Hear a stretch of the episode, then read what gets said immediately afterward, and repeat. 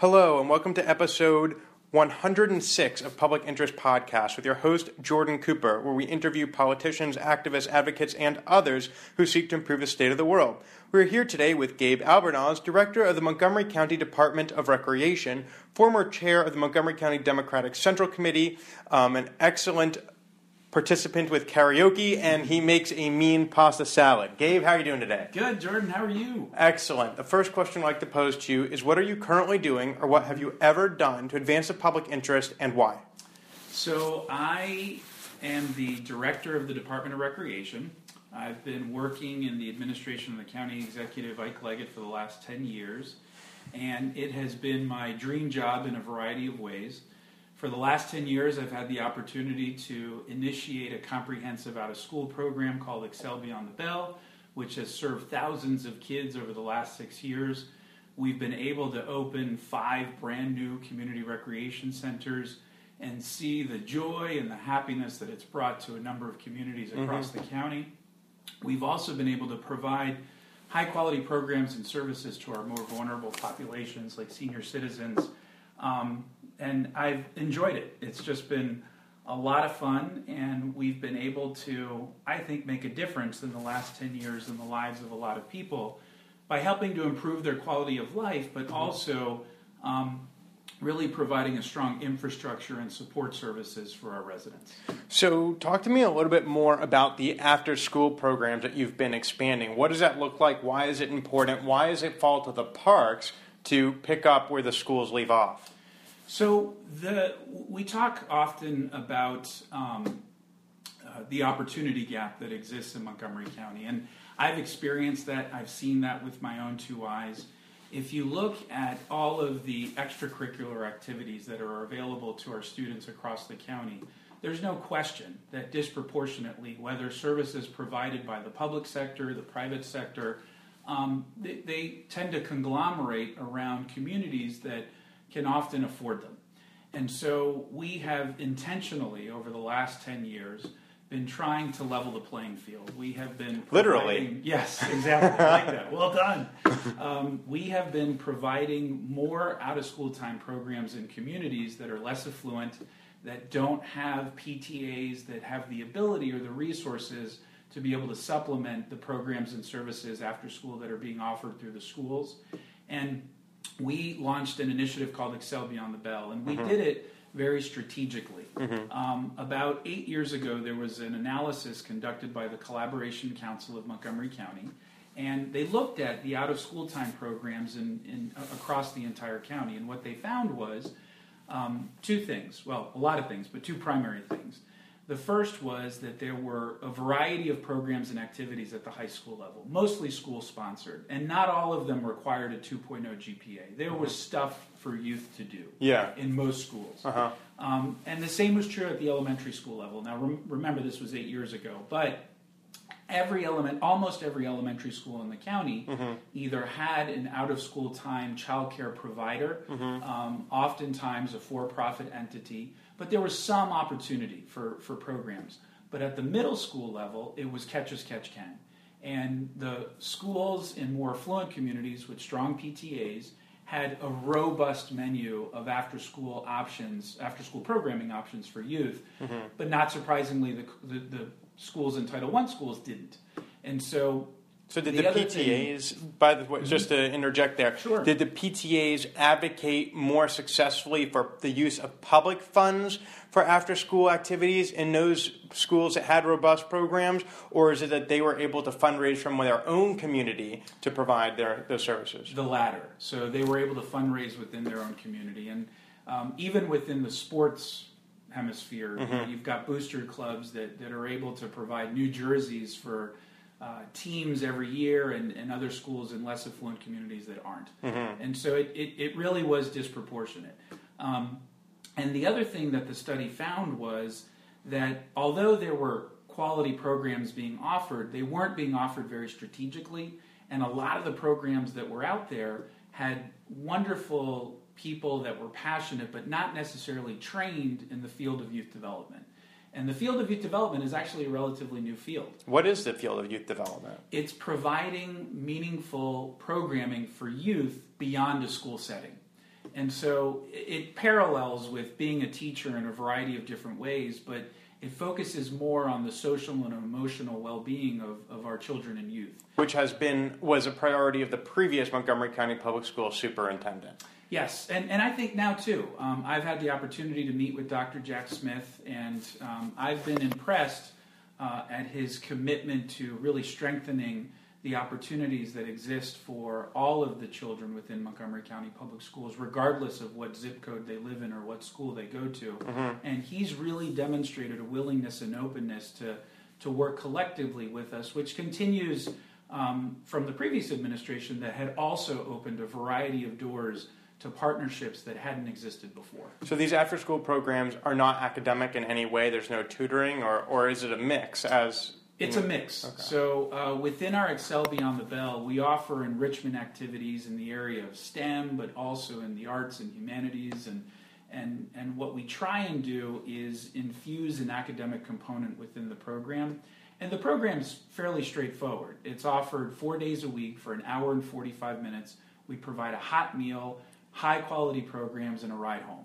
And so, in the case of some students, they may be getting all three meals a day from taxpayers. They may get a hot breakfast at school, a free and reduced meal at lunch, mostly subsidized by the federal government, and then they could get dinner essentially through an after school program offered through the Parks Department. Exactly. So, and uh, we work closely with MCPS, and these are all federal resources that we access to be able to provide the kids with, with the three square meals. How do the kids get from the school to the parks, or are any of these programs actually held on school property?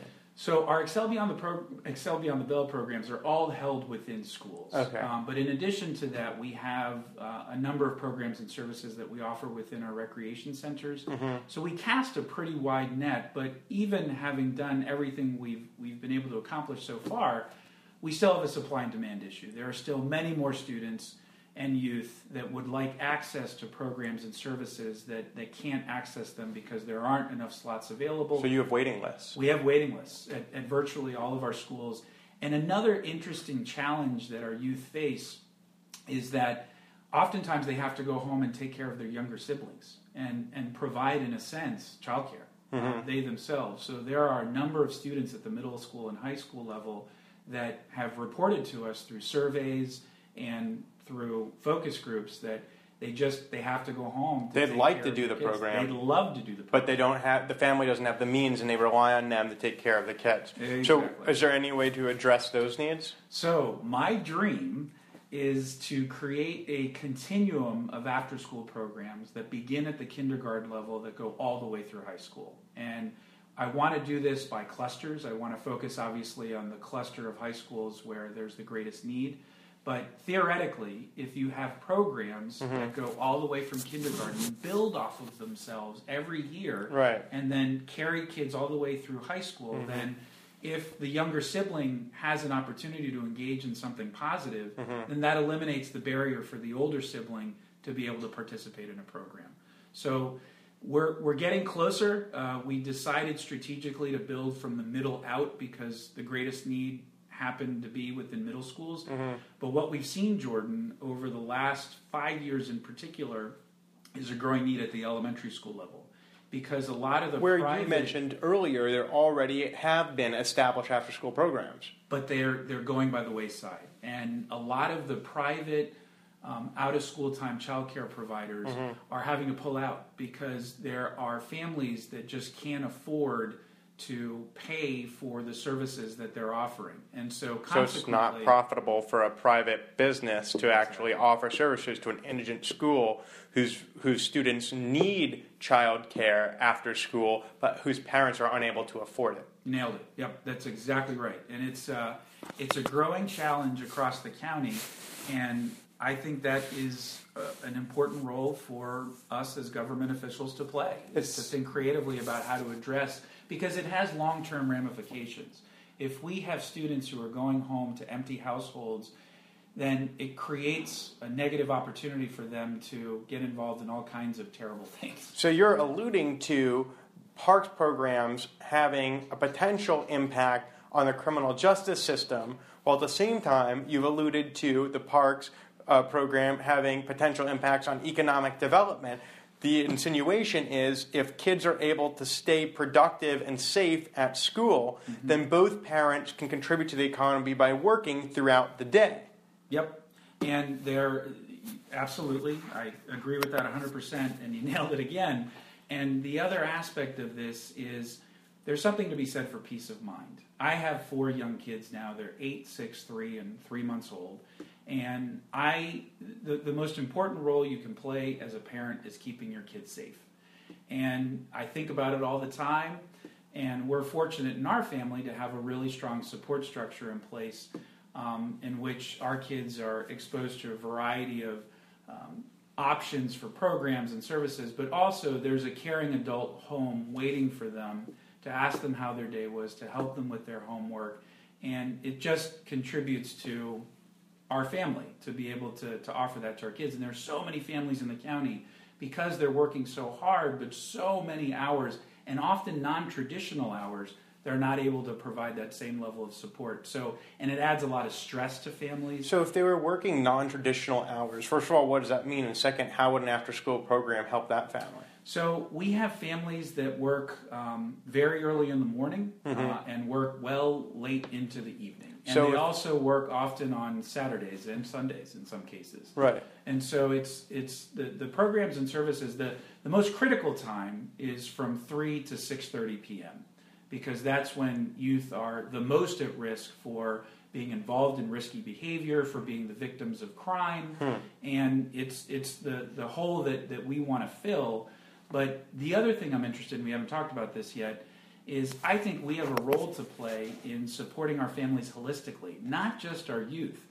And by that I mean it's very expensive, as we know, to just live in Montgomery County let alone find recreational, productive, fun things to do that are affordable and accessible for entire families. Mm-hmm. Going to the movies for an entire family with popcorn and a soda can be as much as $50, which is completely inaccessible for or more expensive. Could be a hundred dollars. Could be There's a theater down the road that's charging. iPic is charging twenty four dollars a ticket. Exactly. So I think that um, that's created an opportunity for us, and I think an obligation to create a time and space for an entire family to come to one of our recreation centers, for example, on a Friday night, and pay some nominal fee, sliding scale, mm-hmm. where we've got good music, we've got good food. In one room, we have programs and activities targeted to toddlers or younger children. In another room, we've got programs and services targeted to the high school age kids or the adolescent kids, maybe a movie mm-hmm. or some kind of program. Hmm. And then maybe there's a dance for the parents or even the grandparents to enjoy downstairs in the gym. Sounds like a cruise ship. Yeah, it, exactly. I love that. That's true. Um, no shuffleboard, but we can work on that. Um, but I think it would be, um, you know, those are just scratching the surface, but those are the kinds of things that I'm very passionate about and, are there, and the role that I'd like for our department to play. Are there adult learning courses, such as teaching English as a second language to adults who immigrate here? 40 years old are looking to actually become more proficient in English. Is that something they could do? It, it is, and and I think you know th- there is a, a very valuable um, program that doesn't get enough attention in Montgomery County, and that is the Gilchrist Multicultural Center, uh, which actually used to fall under the Department of Recreation, but under reorganization in the county now falls within the Office of Community Partnerships, and that program is intended to serve as a bridge um, and as a welcoming center for our immigrant population in the county.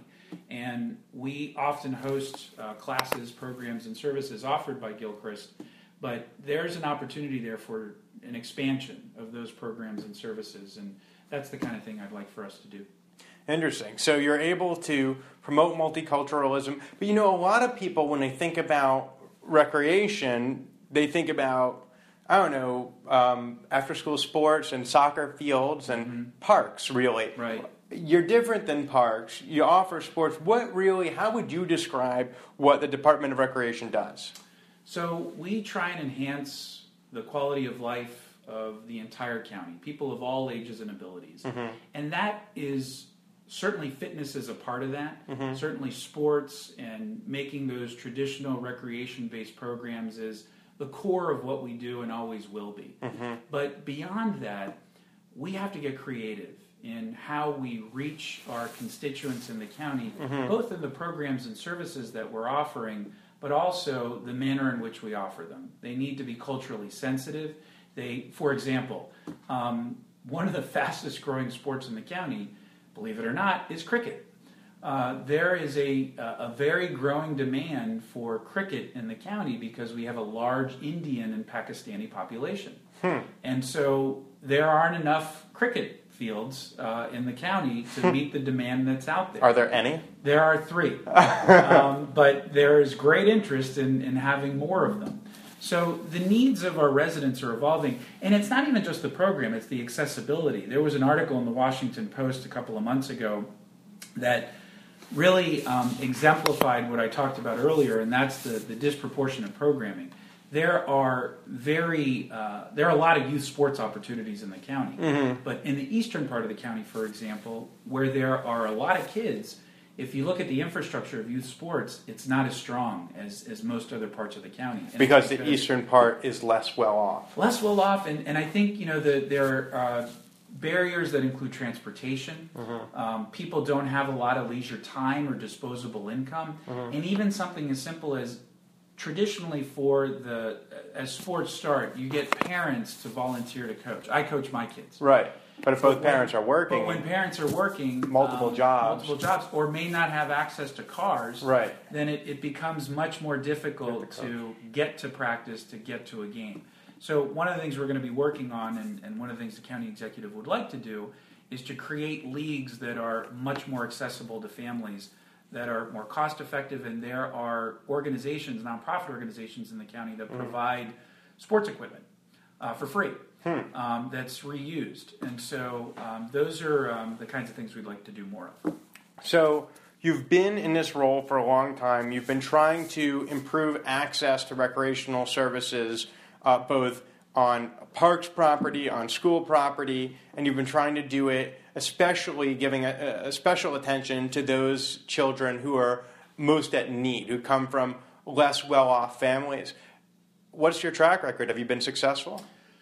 We have been. So within our Excel Beyond the Bell model, we uh, just in the out of school time program, it's a program that we've been tracking its outcomes for quite some time. And what we have found is that kids that actively participate in Excel Beyond the Bell come more than 10 times.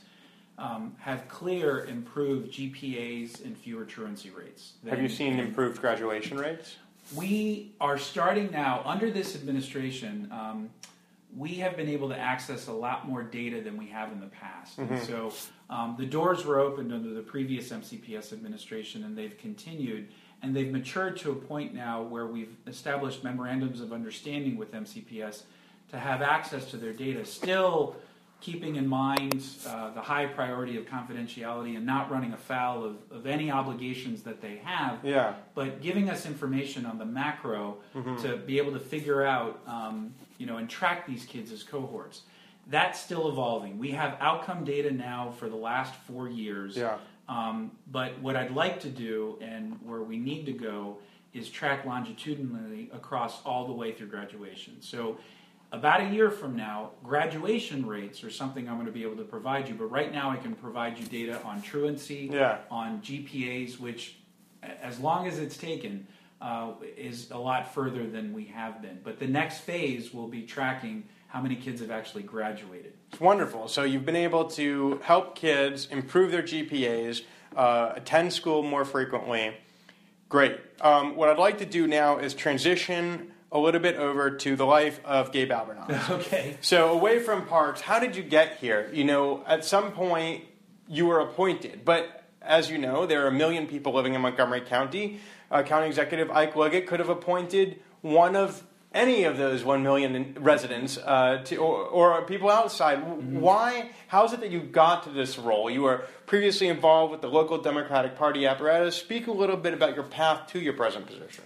So it, it wasn't really a straight line, um, but basically, um, I I'll go back to college. Um, so while I was at the University of Maryland, I did a study abroad program in Mexico City, and while I was there, I worked for an organization called Casa Alianza, which worked with homeless and runaway youth. And my job within the organization was to specifically help uh, reintegrate kids with their families who had run away from home. You had a job while you were studying abroad. Yes. Interesting. So um, it was um, an enlightening experience and one of the most powerful of my life, Hmm. and made me realize um, that I was very interested in public service. That that was my passion. That's what I wanted to do. But I didn't realize after I graduated from college just then, and I thought, oh my gosh, what am I going to do? Law school. Mhm. So, but before I decided to go to law school, I thought, well, before going seriously into debt, maybe I should go work for a law firm. So I worked for a big communications law firm in D.C. for a couple of years, and didn't enjoy it. It, it mm-hmm. was just not my passion, and, and I just clear it wasn't a good fit. So from there, I went to go work for the nonprofit sector for about six years Yeah. and worked for Children's Hospital and then the Latin American Youth Center, and developed a real passion for working with children, youth, and families mm-hmm. and issues related to children, youth, and families. And when Ike Leggett came on board as county executive, he was seeking to take the Department of Recreation in a slightly different path. He wanted to provide more robust, uh, comprehensive, and holistic programming. The department had been doing a fantastic job and continues to do a fantastic job of providing those more traditional recreation-based services, like you mentioned earlier. You know, basketball, soccer, um, sports-based activities, and was also heavily involved in special events. And there was a youth development team, but um, it, it, it, he was interested in expanding that effort. Did And he? so- Did your budget increase, or were you able to do more with the same amount? So too bad we only have 24 minutes or whatever it is, because there's a, there's a, quite a story to tell there. But um, when I came on board, we were also had a rise in gang activity in the county, and one of the things I'd done when I was at the Latin American Youth Center was I worked for the Gang Intervention Partnership, and I established the Gang Intervention Partnership in Prince George's County. Mm-hmm. And so the county executive was interested in carrying on that work in Montgomery County, but solidifying the prevention component of the prevention, intervention, and suppression strategy around gangs. And so my job was to beef up the prevention component. Unfortunately, the county executive was met with what President Obama was met with, which was the economic downturn. And he had to make some very painful and difficult decisions in his first three years of office with massive reductions across the board. And he did his best to hold the line for those safety net services, but unfortunately, um, when it came to you know recreation libraries and some other departments, there was there was no option but to take a big hit, um, and and we did. We took a big hit, and so. But the good news was it, it forced us to make a dollar out of seventy five cents. It forced us to really think more comprehensively and strategically about the programs and services we were offering, to do them in a more efficient manner, um, but to do them with partnerships. That was the other good thing that came out So you got private sector funding. Not not even that. It was more connections with other nonprofit organizations who were serving similar populations. It in a way forced us to work together and I've now 10 years in and as the economy has improved we have been able to establish a much stronger safety net because of those relationships and because of the partnerships that we have excuse me with other youth serving organizations and so in a way it's been a good thing uh, but it was a difficult road to get here Well, as you mentioned, we do only have a limited amount of time for the podcast, and we're nearing the end of this episode. So I would like to ask you a final question, which is to reflect upon your years in public service and your forthcoming uh, year's time in public service as as uh, you move forward. I'd like you to take a moment and speak to the listeners about why it is, what your motivation is, why it matters so much to you to perform public service, to why you've chosen to move your career in this direction as opposed to, say, the corporate law path, which you did consider, um, and what the implications are of that. Why? What is your legacy? Why has choosing this path of public service actually has it? What have been the effects of that? So, Well, I believe passionately in social justice. Um, I believe that if you give families and youth the right opportunities, that they can thrive and succeed. I've seen it with my own two eyes. Youth and families in the most precarious and difficult of circumstances that, that you can possibly imagine, but that have succeeded and have thrived and done really well. And so it I get a lot of energy and a lot of joy out of helping other people. Mm-hmm. And within public service, your entire job is focused on that. And I have enjoyed working in an executive branch and for a boss that has really allowed me the latitude and, and given me the resources that I've needed to be able to help a, a lot of people in a very direct and, and in, in holistic way. And so I'd like to think that through the programs and through the policies we've been able to establish that we've not only improved the quality of life of our residents, but we've significantly impacted it as well.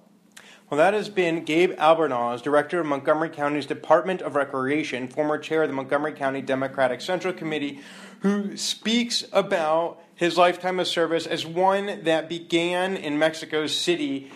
He has a sense of duty to uh, to advancing social issues of social justice. He has a compassion for those who uh, have it tough, have a, t- a raw deal in life. He has seen individuals um, who have ha- faced difficult circumstances in other countries, and in our own backyard, he sees families in need. And so, for Gabe, public service is rewarding in his uh, in that he's actually able to make a difference in the lives of these individuals who are so much in need. And whether it's being able to uh, help a student stay in school and potentially graduate, and or whether it's just getting them three square meals a day, um, making sure that families can, as he mentioned, as a father, he knows that one of the most important things is to ensure that his, the kids are safe. So he's helping parents have, have faith that their kids are safe and they can go to work without worrying about their families. So, Gabe, thank you so much for joining us today. Jordan, thank you. And before we end, I want to thank you for doing this. One of my great concerns when the Gazette went away and our large media publications have cut back on local um, media. Uh, you're, you're helping fill the void, and what you're doing is a public service, and it's important, and I hope other people do it because it's informative and it's important. And we need to hold our elected officials and our government officials accountable. And you're doing that through your work, and I appreciate it. Well, thank you, Gabe. And uh, for our listeners, that has been episode 106 of Public Interest Podcast, where we interview politicians, activists, advocates, and others who seek to improve the state of the world. Thank you so much for joining us. Please be sure to visit our website at publicinterestpodcast.com. You can listen to episodes on iTunes um, or the podcast app with Apple products. And uh, we will talk to you next time. Take care.